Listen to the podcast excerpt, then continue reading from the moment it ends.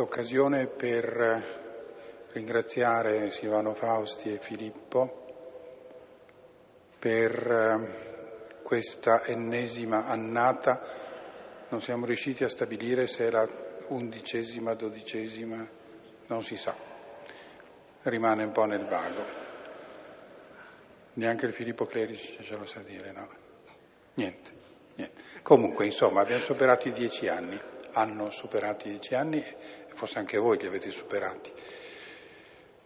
Credo che ci sia da, veramente da dire un grande grazie al Signore per costante, questo costante scavo della parola di Dio che certamente chiede una certa fatica per entrare nella sua sostanza più nutriente, più seria, più profonda. E in questo i padri Silvano e Filippo ci hanno veramente aperto molte strade con una tenacia ammirevole, devo dire. E come Chiesa, come parrocchia di San Fedele siamo loro molto grati di questo. E ci auguriamo che la prossima sia appunto la quattordicesima. No. Nell'Antico almeno... Testamento non facevano volentieri censimenti perché ecco. succedeva poi sempre qualcosa. Però alla tredicesima ci teniamo tutti però. Eh?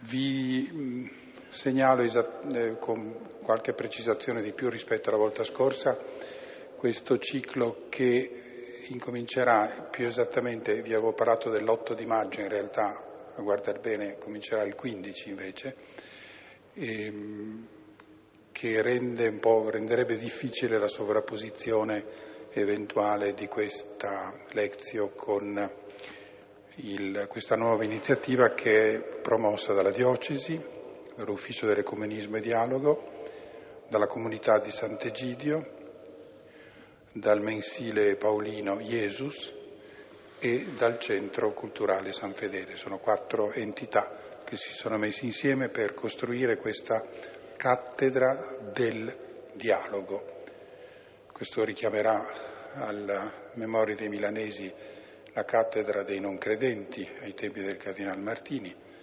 Questa invece vuole mettere a confronto persone rappresentative di varie religioni.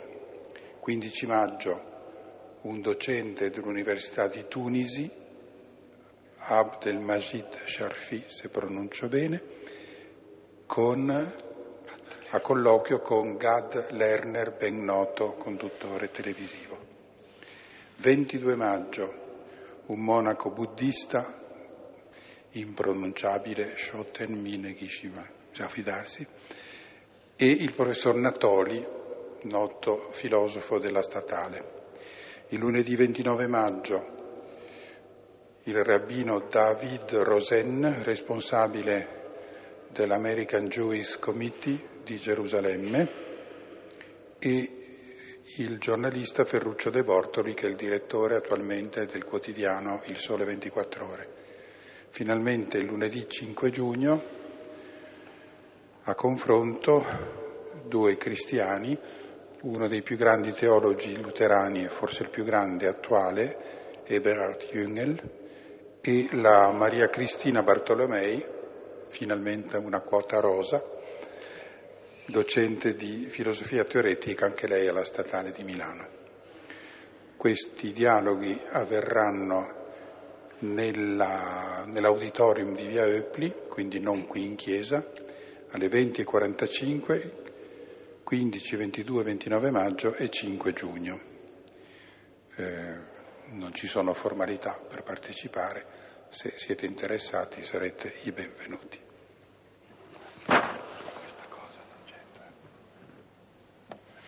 Sì, mi pare di poter aggiungere che non è che si sospenda, ma si prosegue con questi incontri.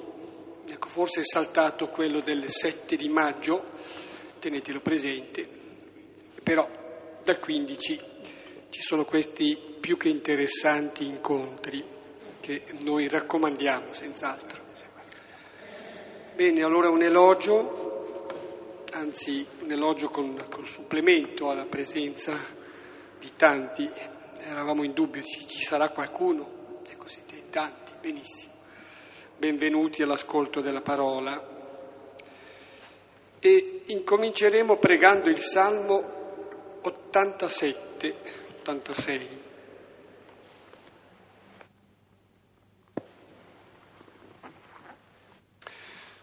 Sì, lo vedo come un salmo che eh, può davvero far da presupposto anche a questi incontri.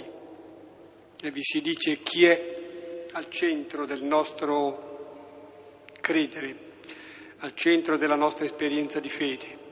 Eh, non c'è la volontà di un singolo, di un singolo non c'è la volontà di un gruppo, ma eh, c'è la presenza di colui che la radice, perché è la via, la verità e la vita, il Signore Gesù. Ecco, nel Salmo si allude a questo. Lo preghiamo assieme. Nel nome del Padre e del Figlio e dello Spirito Santo. Amen. Le sue fondamenta sono sui monti santi. Il Signore ama le porte di Sion più di tutte le dimore di Giacobbe. Di te si dicono cose stupende, città di Dio.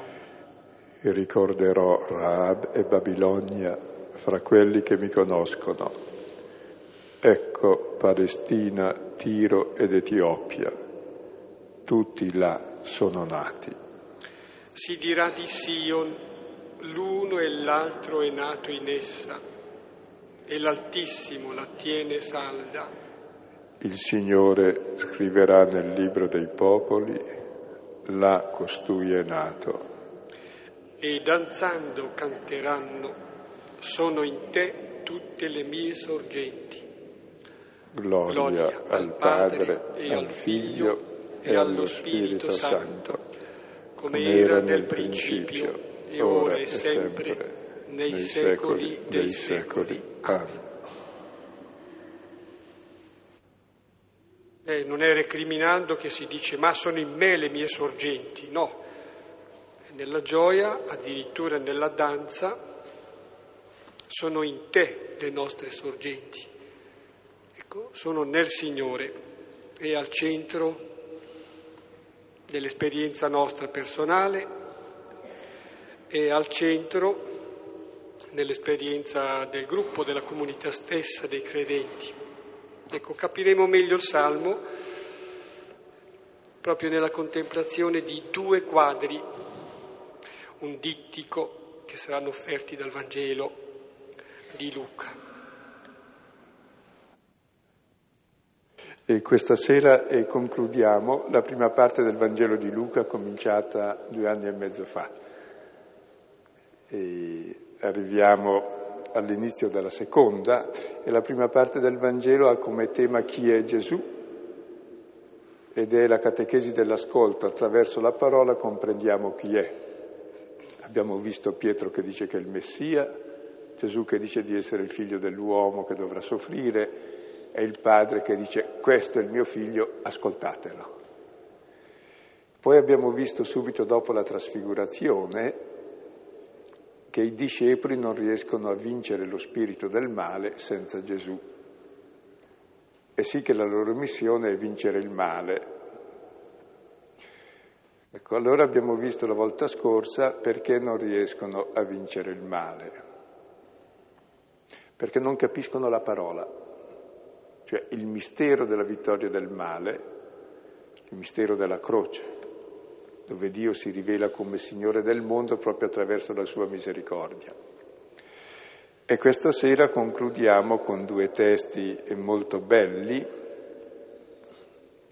che trattano eh, dei due temi fondamentali, sono due testi che sono un esorcismo programmatico di tutta la seconda parte del Vangelo che riguarderà qual è lo spirito di Gesù. E questa sera c'è lo scontro tra lo spirito di Gesù e lo spirito dei discepoli, tra la grandezza come la pensa l'uomo e la grandezza come la pensa Dio, tra la comunità come la pensiamo noi, separati dagli altri, e la comunità come la pensa Dio. Sono due testi brevi ma molto pregnanti che chiudono la prima parte e preannunciano la seconda parte del Vangelo, che inizieremo a ottobre. Addio piacendo. Addio piacendo. Leggiamo il testo Luca 9, 46, 50. Ora entrò tra loro una discussione, chi di loro fosse il più grande. Ora Gesù, sapendo la discussione del loro cuore, prese un bambino, lo collocò accanto a sé e disse, chi accoglierà questo bambino nel mio nome, accoglie me, e chi accoglierà me, accoglie chi mi ha mandato. Poiché il più piccolo fra voi tutti, questi è grande. Ora, Rispondendo, Giovanni disse, Maestro, vedemmo un tale scacciare i demoni nel tuo nome e lo impedivamo perché non segue con noi. Ora disse a lui Gesù, non impedite, poiché chi non è contro voi è per voi. Ecco, il primo testo riguarda i rapporti all'interno della comunità, cominciando dalla comunità più semplice che è la famiglia, le relazioni di amicizia, la comunità più grande che è la comunità ecclesiale, la comunità politica, la comunità mondiale. Ecco, qual è il demone che fa sì che ci dividiamo gli uni dagli altri, dagli altri e litighiamo costantemente? e perché ognuno vuole essere più grande dell'altro.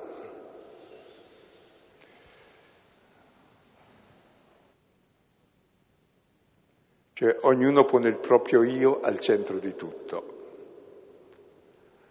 e sacrifica tutto il resto al proprio io, cioè l'egoismo sovrano. E vedremo cosa dice a proposito Gesù dice che la persona che realmente si realizza non è quello che pone il proprio io al centro di tutto, ma è qualche d'un altro. Lo vedremo, pone come modello di più grande colui che è l'ultimo di tutti, che è lui stesso. E nel secondo testo si vede i rapporti della comunità con gli altri. Gli altri dovrebbero essere come noi, se non sono come noi non vanno bene. E Gesù invece no, gli altri devono essere sempre diversi da noi. E più sono diversi da noi, meglio è perché come noi bastiamo noi. Cioè, cosa vuol dire? Si può mettere al centro delle nostre relazioni il mio io e allora litigo con gli altri. Poi si può andare d'accordo tra di noi mettendo il nostro noi solidale contro gli altri, che è ancora peggio. Se porre il proprio io al centro di tutto è il peccato originale che ognuno di noi fa, origine di tutti i nostri mali, porre il noi anche della Chiesa, è il peccato originale collettivo che nuoce molto di più di quello personale. Perché le persone magari sono bravissime, buonissime, tutte devote, piissime, che dicono rosari, fanno tutto bene, poi fanno le crociate, ammazzano, imbrogliano, fanno di tutti i colori, bruciano le streghe, bruciano i nemici, eh, si mettono contro tutti, perché noi dobbiamo avere in mano il mondo, che siamo bravi. Quindi l'orgoglio collettivo. E vediamo appunto come le nostre relazioni, sia all'interno della comunità sia con gli altri, sono impostate su un'altra cosa. Se noi escludiamo nella comunità il più piccolo, escludiamo Gesù, Dio, che si è fatto il più piccolo di tutti. Se escludiamo dalla nostra comunità qualcuno, l'escluso è proprio Lui, che si è fatto escludere da tutte le istituzioni, perché tutti potessero ritrovarsi in Lui. E allora vedremo le caratteristiche della Chiesa che è una, ma non una perché mangia le altre, ma perché tollera ogni diversità, perché l'importante non è che siano uniti a noi, ma uniti a Cristo, uniti a Dio Padre, e il Padre e i figli tutti diversi. E questa diversità crea una comunione nella piena libertà che è l'unico modello valido di Chiesa rispetto a tutte le omologazioni che siamo tentati di fare anche nella Chiesa Se uno non la pensa come noi, non ha il nostro vocabolario, non ha letto il nostro autore preferito, non è del nostro movimento, quello non vale. No. Se non è del nostro movimento vale sempre di più. Anzi, siamo di nessun movimento. movimenti possono avere il loro senso, ma guai, diventano delle sette se pongono il proprio noi al centro di tutto. Fosse anche la Chiesa cattolica che pone il proprio se stessa al centro, non è più Chiesa cattolica, perché al centro è Cristo, che è per tutti, per tutti gli esclusi. Allora questi testi sono molto istruttivi e chiudono la prima parte del Vangelo, dove si abbozza già la Chiesa e la comunità. Stavo pensando che se chiudono la prima parte non è che semplicemente si pongono, come dire, in fondo nell'elenco, ma significano qualcosa. Significano in un certo senso anche un punto di arrivo, che diventa poi un punto di partenza. Leggiamo allora Ora entrò tra loro una discussione chi di loro fosse il più grande. Ecco, ci fermiamo sul primo versetto. Tra loro, loro sono i discepoli. Questa scena in Marco avviene in casa di Pietro a Cafarnao, simbolo della Chiesa, dopo aver discusso lungo il cammino prima di arrivare a casa. Ecco, in Luca non si dà né indicazione di spazio né di tempo, perché questa discussione c'è in ogni, in ogni luogo e in ogni tempo. Quando noi discutiamo con un altro, cosa ci interessa? Non la verità, ma chi ha ragione. Dove chi ha ragione non vuol dire chi usa la ragione, ma chi ha ragione dell'altro, cioè chi prevale sull'altro, chi è più grande. Cioè l'origine di tutte le nostre discussioni, di tutti i nostri rapporti, qual è? Eh, c'era Coelet 4.4 che ha una bella espressione da grande scettico, dice ma osservate una cosa, che tutta la bravura che ha negli uomini, nelle arti, nei mestieri, nella politica, non è altro che invidia dell'uno contro l'altro. Cioè tutta la nostra abilità è messa a servizio dell'invidia, del prevalere sull'altro. Chi è il più grande? Nel prevalere, eh, eh, nel, nell'impostare tutto su quello che è un antagonismo per una forma di protagonismo. Lo scredito dell'altro, ma anche cose buone, indubbiamente, no? che i discepoli non è che litigassero per spartirsi, non erano una banda di ladri che volessero spartire un bottino. Era... Non ancora. per seguire Gesù Cristo, chi era più corretto, chi era più vicino, chi lo aveva capito meglio.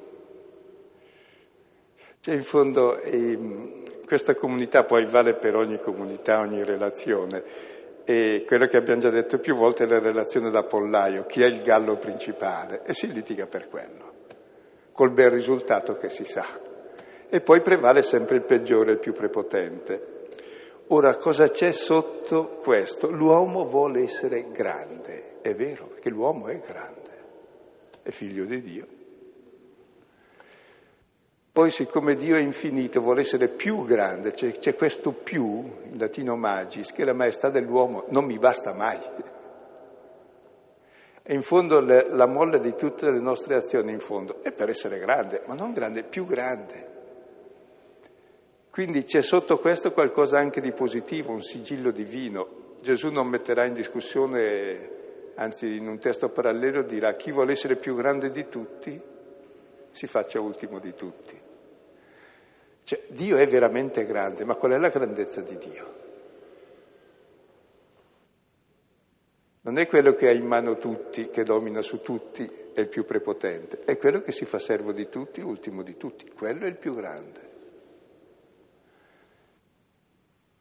Un'espressione poetica, poetica, insomma un'immagine dice che l'oceano crea la terraferma ritirandosi dove la figura dell'oceano sta per la figura stessa di Dio, che si ritira perché emerga, perché emerga l'uomo. In fondo Dio è amore e l'amore non prevale sull'altro, non domina sull'altro, non gioca d'invidia con l'altro. L'amore è umile. L'umiltà è la caratteristica più profonda di Dio. E poi non è una virtù l'umiltà neanche che si possa acquistare. C'era una famosa autrice che diceva l'umiltà non è un sentimento, una virtù, semplicemente la, dovrebbe essere la realtà vista con un minimo di buonsenso. Quando uno si conosce sa di essere umano, come tutti gli altri, allora comincia a, essere, a ridimensionarsi. Sono i nostri deliri. E il delirio fondamentale è pensare, avere una falsa immagine di Dio e vogliamo essere come quel Dio, prepotente, dominatore, ed è questo l'inganno originario dell'uomo. Dio sì, è il primo di tutti, perché? Perché è l'ultimo di tutti, perché è servo di tutti, perché è amore, perché è umiltà.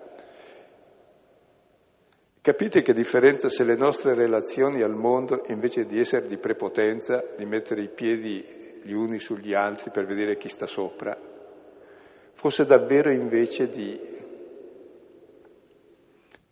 che i nostri limiti fossero luogo di comunione, di aiuto, di intesa, di crescita, cioè cambia la vita.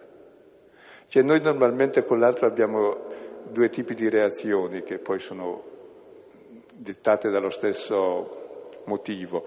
Uno è di mangiare l'altro per ridurlo a noi, no? Deve pensarlo come me, deve essere come me.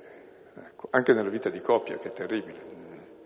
Saltano le coppie per questo, lo si mangia. È la, fun- mm, la tendenza antropofagica, si mangia l'altro. Oppure antropoemica, lo vomito, lo respingo se non riesco a ridurlo a me. Quello non vale niente, non mi serve.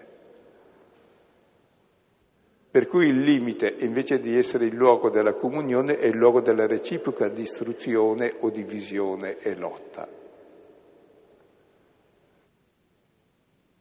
La vera grandezza dell'uomo non è le qualità che ha o ciò che è, crede d'essere. Le vere qualità consistono nei nostri limiti accettati come luogo di comunione con l'altro. È questo che ci rende simili a Dio, che è comunione, amore e dono. Quindi non è la mia intelligenza che mi rende simile a Dio, perché sono molto scemo, se Dio fosse come me, poveri noi. Non è la mia bontà, se Dio fosse come noi, poveri noi. Ma è il limite della mia bontà, è il limite della mia intelligenza. Tutti i miei limiti, che invece di essere luogo di difesa e di aggressione, sono luoghi dove l'altro mi perdona e mi accoglie e dove io posso fare altrettanto con lui. E questo limite accolto mi rende immagine e somiglianza di Dio come l'immagine e somiglianza di Dio originaria, l'abbiamo già detto, è l'essere maschio e femmina, cioè vuol dire né il maschio né la femmina è immagine di Dio, ma il limite che stabilisce la relazione tra i due di amore e dono, quello è divino.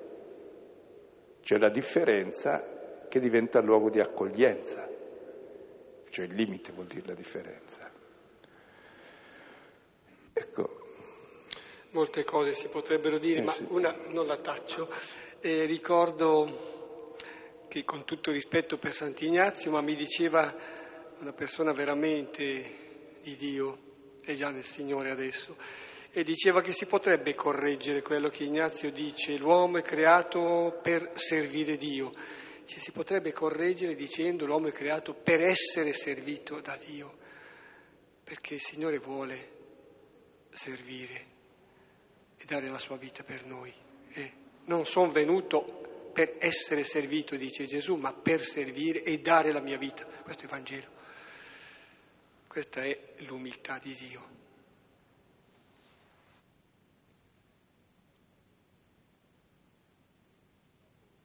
Ora, Gesù, sapendo la discussione del loro cuore, preso un bambino, lo collocò accanto a sé e disse, chi accoglierà questo bambino nel mio nome? Accoglie me. E chi accoglierà me accoglie chi mi ha mandato, poiché il più piccolo fra tutti voi, questi è grande.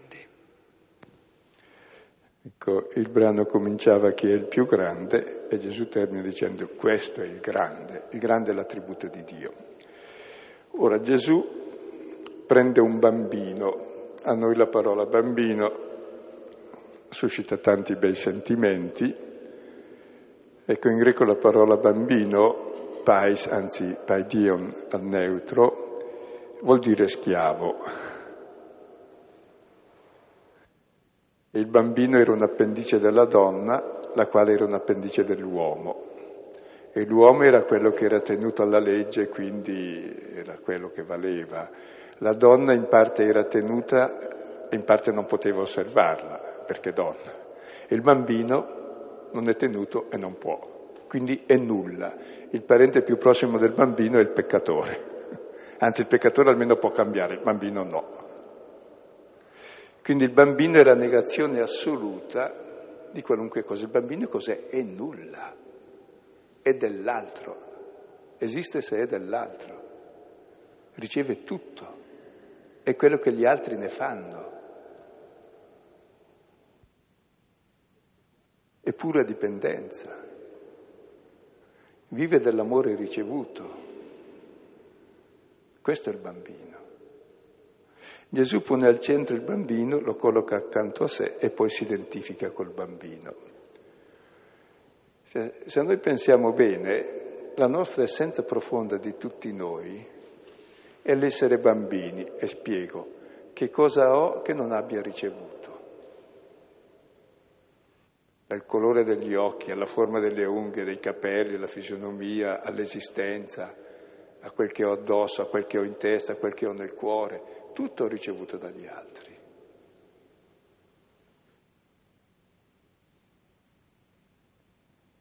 Tutto. Se non ho ricevuto non ho niente e sono niente, sono ciò che ricevo, ciascuno di noi. Siamo le relazioni che gli altri hanno con noi. Esistiamo se amati, se accettati, se no non esistiamo e siamo in lotta con noi e con gli altri. Quindi ciascuno di noi ha questo bambino, che vuol dire l'essere figlio, siamo come il figlio di Dio, il cui essere è essere del Padre e ricevere del Padre e vivere questo come condizione fondamentale per cui il mio limite non è la negazione di me, ma è esattamente il luogo dove ricevo tutto. È questo che mi fa umano, è questa l'umiltà, la cosa più sublime che ci sia, l'essere umano che fa uscire da tutti i deliri, ci fa riconoscere fratelli di tutti e tutti esistiamo in quanto riceviamo, in quanto siamo amati.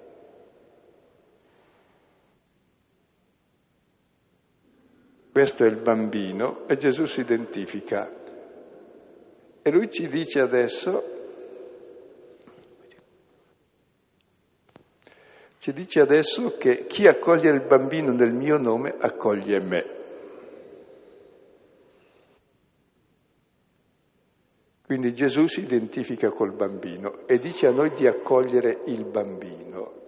Si parla quattro volte in questo versetto di accogliere e accogliere è la caratteristica più profonda di Dio. L'amore è accogliere l'altro, fare spazio all'altro, farsi piccolo.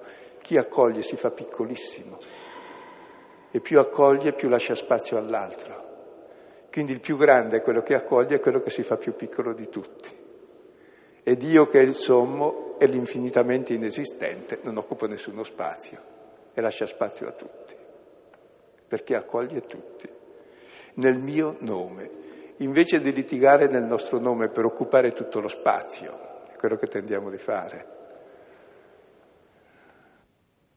è il nostro io che ingombra ogni cosa e, e sporca ogni cosa e sbava su ogni cosa. Ecco, c'è il contrario, nel mio nome, nel nome del figlio, che poi è lo stesso del padre, accogliere il piccolo. Chi accoglie il piccolo accoglie Dio stesso, il figlio di Dio, che si è identificato con l'ultimo. Perché? Perché il figlio è colui che tutto riceve. E chi accoglie l'ultimo accoglie sé come figlio e diventa uguale al padre perché sa accogliere.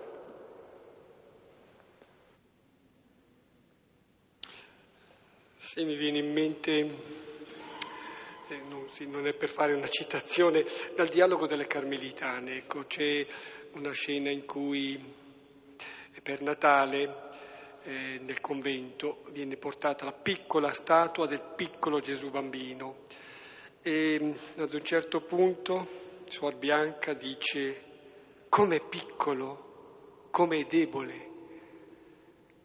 E Madre Maria dice no, come è piccolo e come possente. La forza del Signore consiste nell'amore e l'amore nasce dal fatto che si fa piccolo, che si ritrae perché noi abbiamo spazio.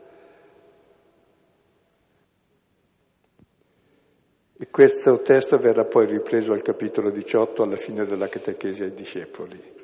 Poi la discussione su cui è il più grande uscirà di nuovo nell'ultima cena dove i discepoli su cosa stanno discutendo proprio nell'ultima cena mentre Gesù si sta dando a tutti chi sarà il più grande, chi sarà il successore, chi prenderà il posto. Addirittura mi pare che là si dica che nasce una specie di rissa fra di loro, è una contesa, non è appena diciamo, una, un pensiero o una calma discussione. Il desiderio di, vincere sull'altro, il filoneichia proprio. Mm. Sì. E, e, poi qui Gesù dice che chi accoglie il bambino nel mio nome accoglie me, lui si identifica col bambino. E poi dice chi accoglie me accoglie chi mi ha mandato, cioè accogliendo il bambino accogliamo il figlio e il padre. Diventiamo, abbiamo la vita di Dio che è l'amore, che è l'accoglienza reciproca tra padre e figlio. Perché? E dice il motivo, il più piccolo è un superlativo, il piccolissimo fra tutti voi chi è? È il grande. Chi è il più piccolo di tutti? Il piccolissimo. È Dio il piccolissimo. L'avete mai visto? Occupa nessuno spazio. È fatto ultimo di tutti. Perché amore assoluto lascia spazio a tutti. Puoi essere grande, ecco sappi che il grande è il piccolissimo.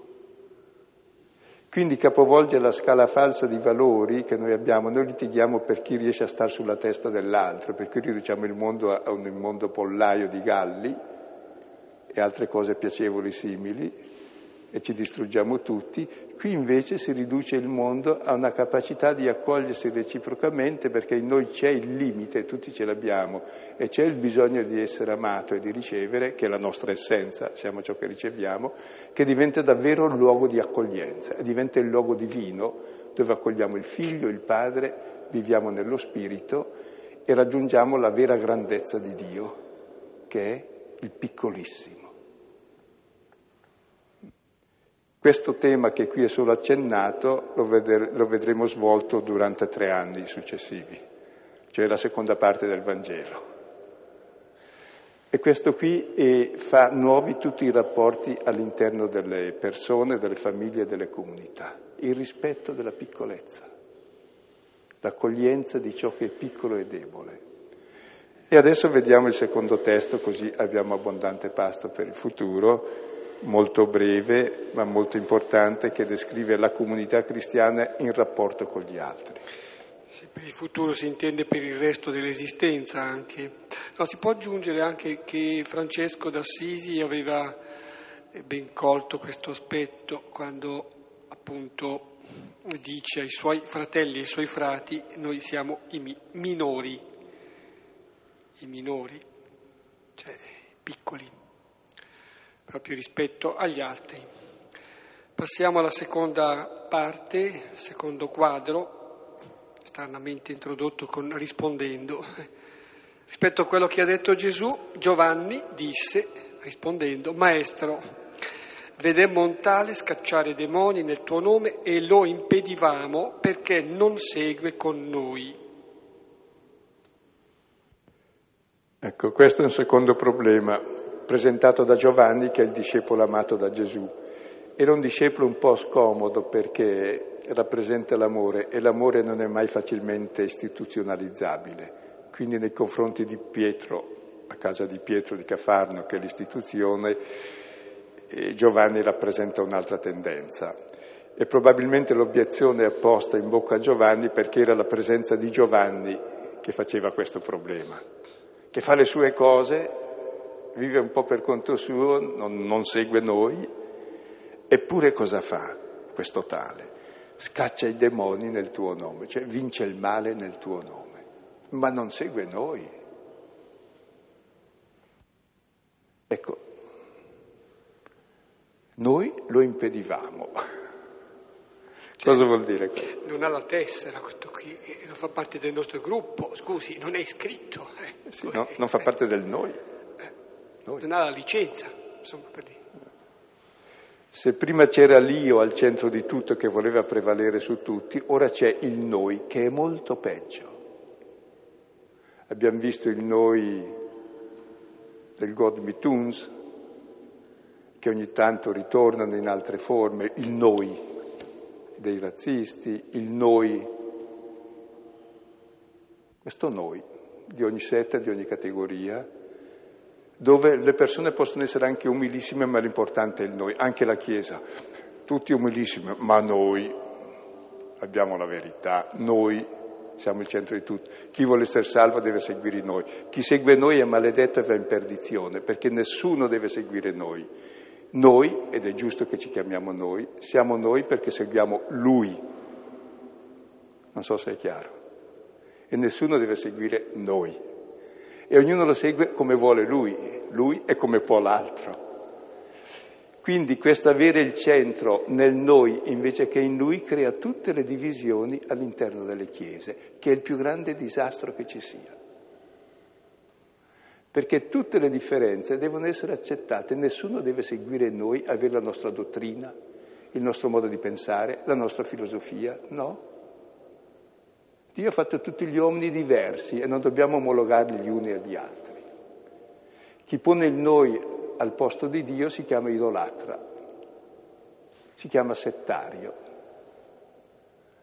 e le prime chiese erano pochissimi ma aperte al mondo, noi possiamo essere anche un miliardo e chiusi sul noi, non siamo più la Chiesa di Cristo se escludiamo qualcuno.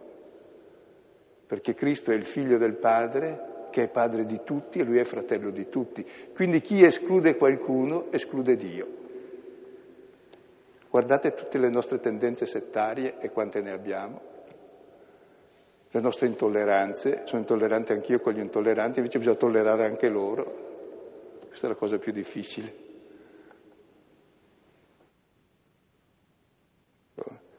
Tutte le divisioni all'interno della Chiesa, delle comunità, delle società è quando c'è questo noi, dove ognuno è suddito di questo noi, si identifica magari col capo, carismatico, ok, e poi siamo questo noi, Dio ce ne liberi. Sono un disastro assoluto.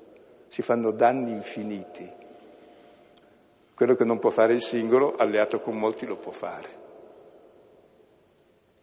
È bella immagine che presentiamo di Dio se noi ci alleiamo per lottare contro gli altri, per parlare male degli altri, per fare le crociate, per imporre agli altri le nostre idee, tagliare la testa agli altri, omologare tutti a noi. No, la Chiesa è una, è cattolica, è una e universale perché rispetta tutte le diversità, se no non è una ma è un frullato che ha omologato tutto e ha ucciso tutto. È una perché contiene ogni diversità, come Dio è uno e sono tre. E come nell'amore sono due, sono uno ma sono due, e non è che uno mangia l'altro.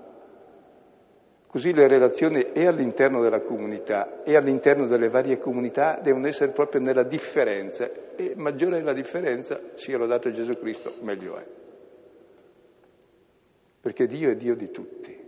E noi invece vogliamo omologare gli altri a noi perché? Perché quel che ci interessa è il nostro noi, se non il nostro io perché sarebbe un po' stupido voler imporre il nostro io, ma il nostro noi sì, la nostra dottrina sì, la nostra tradizione sì. Scusate, Cristo non aveva la nostra tradizione. O la nostra tradizione è Cristo. Capite? È Lui il suo nome che interessa ancora oggi. Quando dimentichiamo il suo nome ne facciamo di tutti i colori. Sto pensando all'espressione classica che dice Gesù ha detto sono la verità, non la tradizione. Tertulliano. E lui ha una tradizione, Gesù in greco è tradere è la paradosis, è il paradidomi. La sua tradizione vuol dire la sua consegna. Si è consegnato nelle nostre mani, nelle mani di tutti gli uomini. Questa è la tradizione di Cristo. È stato tradito e si è consegnato nelle mani di tutti. E questa è la tradizione di cui viviamo e che celebriamo nell'Eucarestia. E alla fine dell'Eucarestia si dice la messa è, cioè è l'invio a tutti perché? Perché chi celebra l'Eucaristia e fa l'esperienza del figlio dell'uomo che ha amato tutti, si è donato a tutti, va verso di tutti e non esclude più nessuno. E come vedete proprio te, questo secondo testo è potente perché ci impedisce di chiuderci nei nostri ghetti religiosi. E capite allora l'importanza anche di questa cattedra del dialogo. Sono contento che finiamo con questi testi perché introducono esattamente, eh, proprio provvidenziale, aprendoci l'orizzonte sul più grosso problema di oggi che è il dialogo e con le altre religioni e con le altre confessioni cristiane, che dobbiamo rispettare tutte e ognuno canta la gloria di Dio a modo suo e dobbiamo imparare da ciascuno.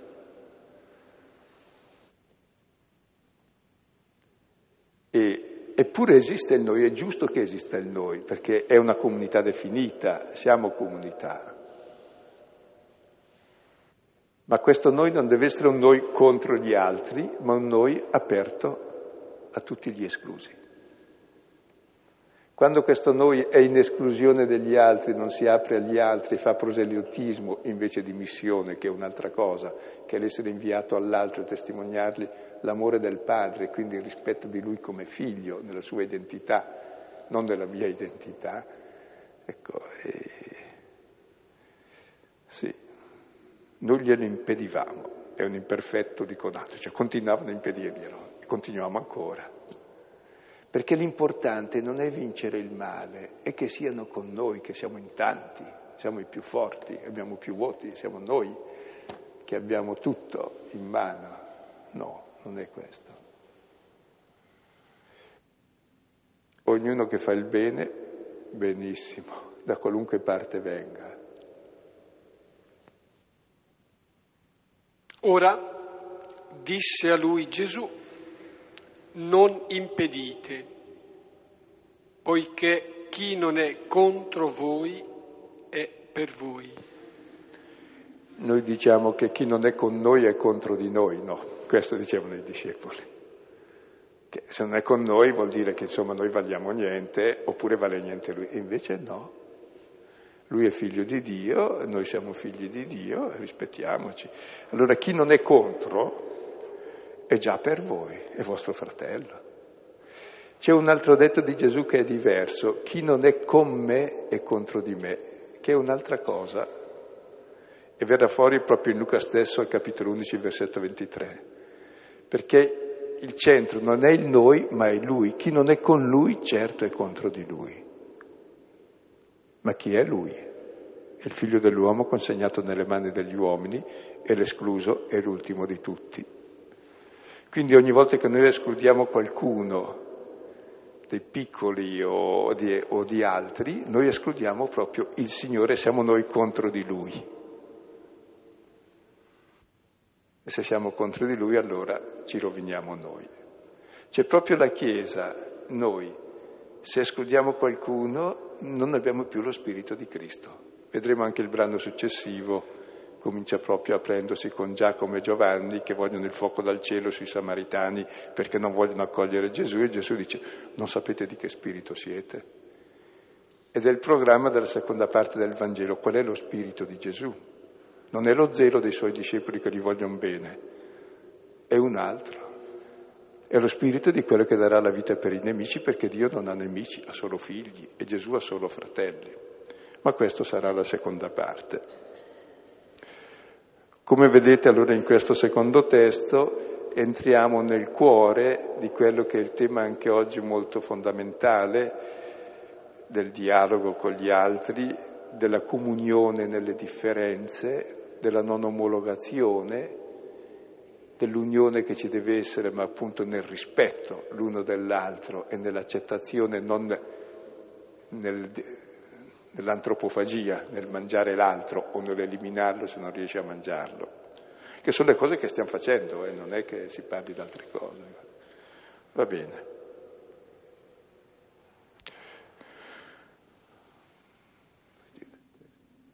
Sarebbero molte cose da dire, ma da scrivere libri infiniti e a parlare all'infinito su questi che sono i problemi più attuali, ma ci saranno questi incontri che parleranno di questo e poi gli anni successivi illustreranno questi due temi in fondo.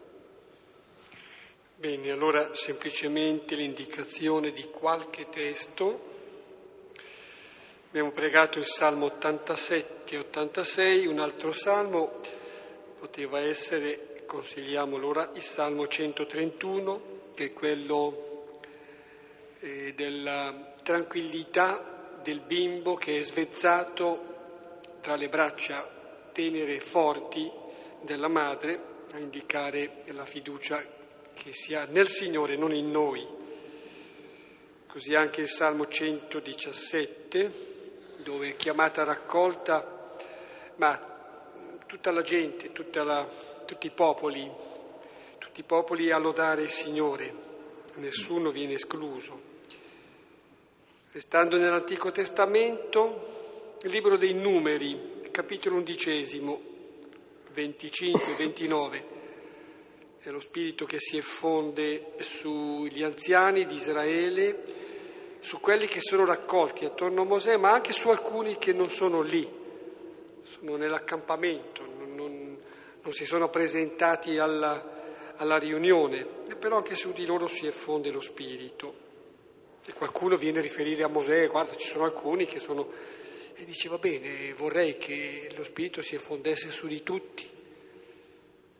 Poi Isaia, il capitolo sessantesimo, dove tutti i popoli, popoli innumerevoli vanno verso Gerusalemme ecco, diventa simbolo di questa convergenza nel Signore. E poi ecco dal Nuovo Testamento Giovanni 17, 20, 23, la preghiera di Gesù che chiede perché possa essere testimoniata e creduta, eh, così la bontà del Signore, l'amore del Signore, chiede Gesù che sia una cosa sola, sia uno l'insieme dei credenti, come Lui, Gesù e il Padre, uno, così tutti in Lui.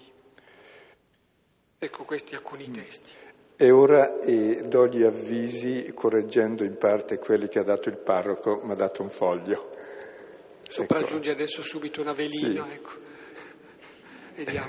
Per trovare il posto nell'auditorium, ecco. siccome si prevede molta gente, è bene prenotare San Fedele al numero di telefono e via Epli 02 86 35 22 31, ma trovate i foglietti, in modo tale eh, trova, da trovare posto.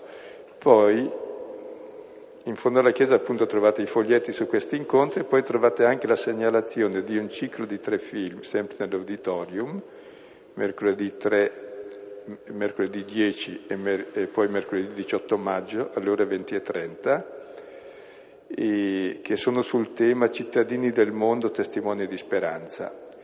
E l'ultima serata prevede il film Il grande silenzio eh, del, sulla vita dei monaci certosini. Ecco, comunque munitevi di fogli dopo in fondo.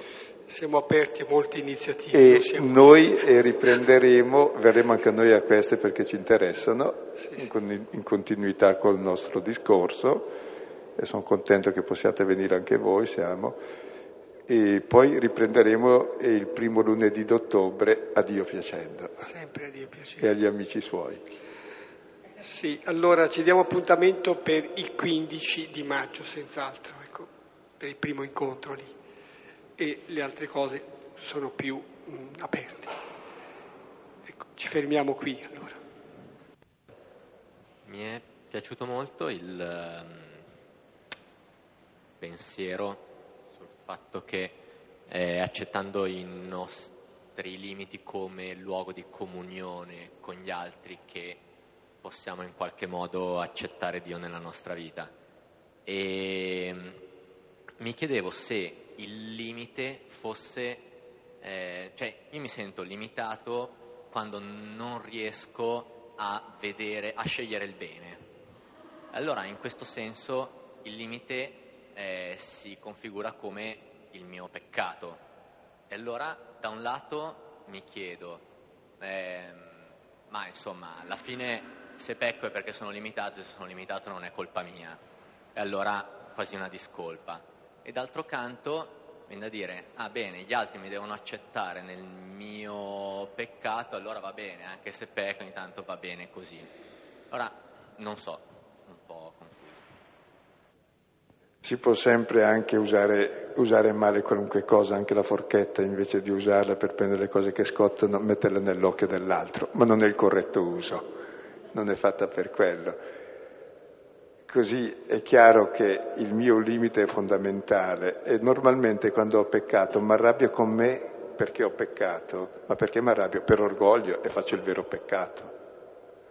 Mentre invece riconoscerlo con umiltà come il mio limite diventa il luogo del perdono e del riscatto, perché ciò che è accolto diventa comunione e diventa vita, non è più limite. E il peccato realmente nell'umiltà diventa luogo di perdono e diventa un'altra cosa. Ti fa vivere nell'amore invece che nell'egoismo, il peccato è l'egoismo. Quindi, però è vero ecco, che c'è questa... Eh, si può, eh, facilmente, si è tentati facilmente appunto di dire già tanto va bene così, no, no. Eh, va bene ma non va bene, cioè dipende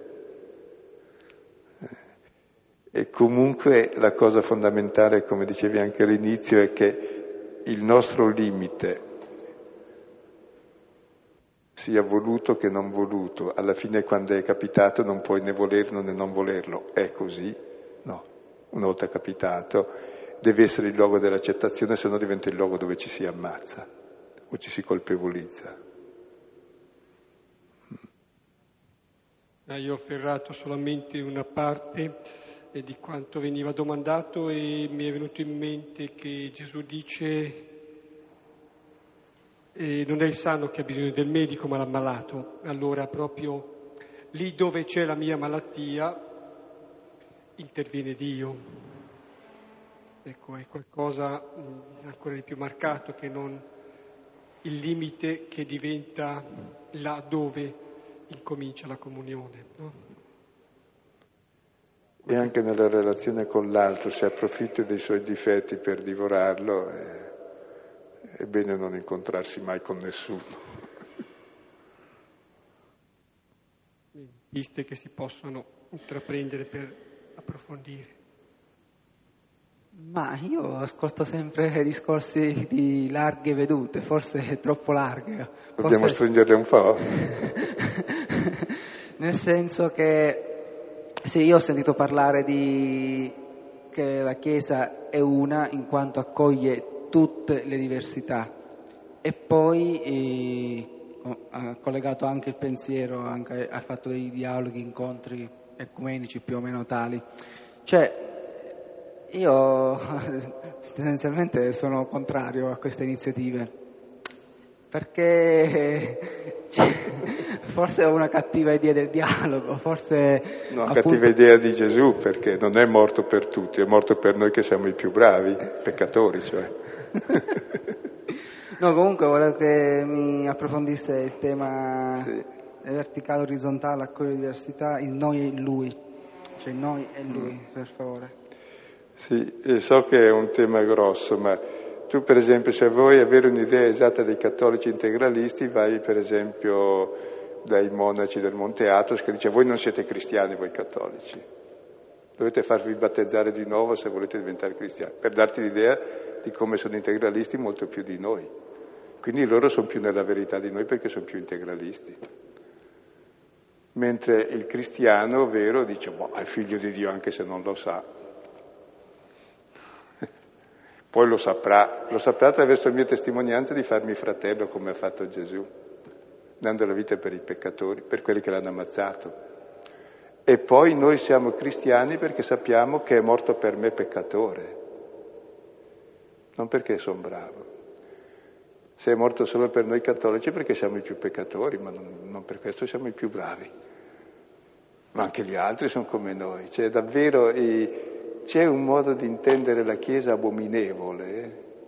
E bisogna leggere il capitolo 17 di Giovanni, soprattutto quei versetti citati dove Gesù prega non solo per voi qui presenti, ma per quelli che verranno dopo, perché siano una cosa sola come tu, Padre, in me e io in te, perché il mondo conosca che tu mi hai mandato e li hai amati come ami me.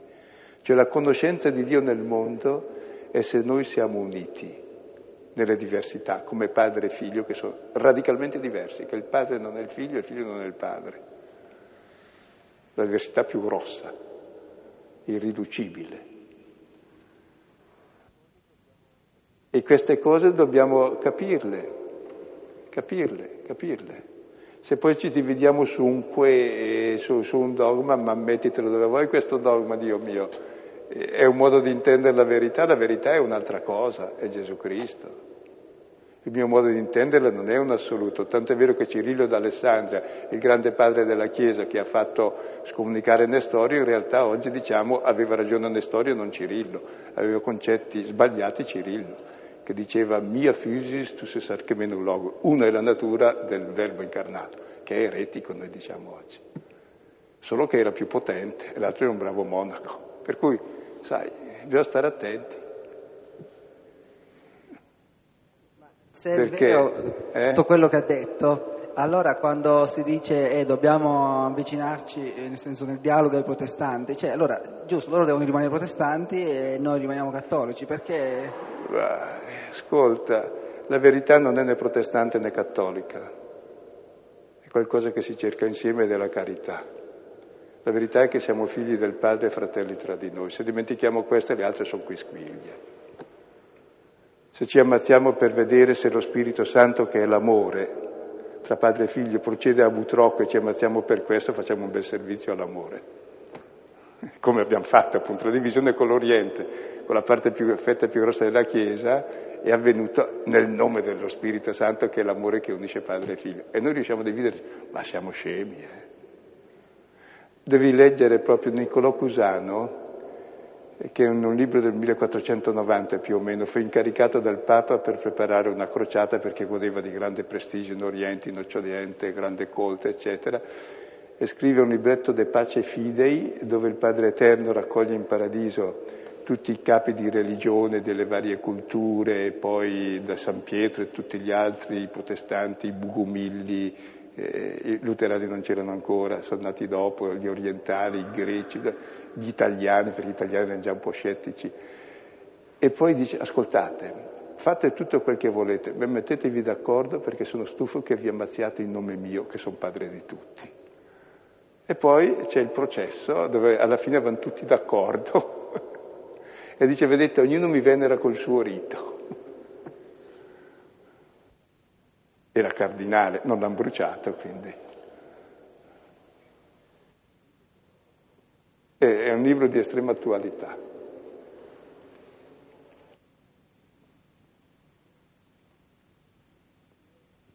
Dividersi è diabolico, eh? divisore è il male. Raccogliere, unificare è del bene quello è simbolico, no? C'era il Papa precedente, diceva la Chiesa deve respirare con due polmoni, uno è la Chiesa d'Oriente, noi siamo senza un polmone almeno. Poi abbiamo perso più di metà di qui, eh, siamo malmessi. Eh. Apnea spirituale.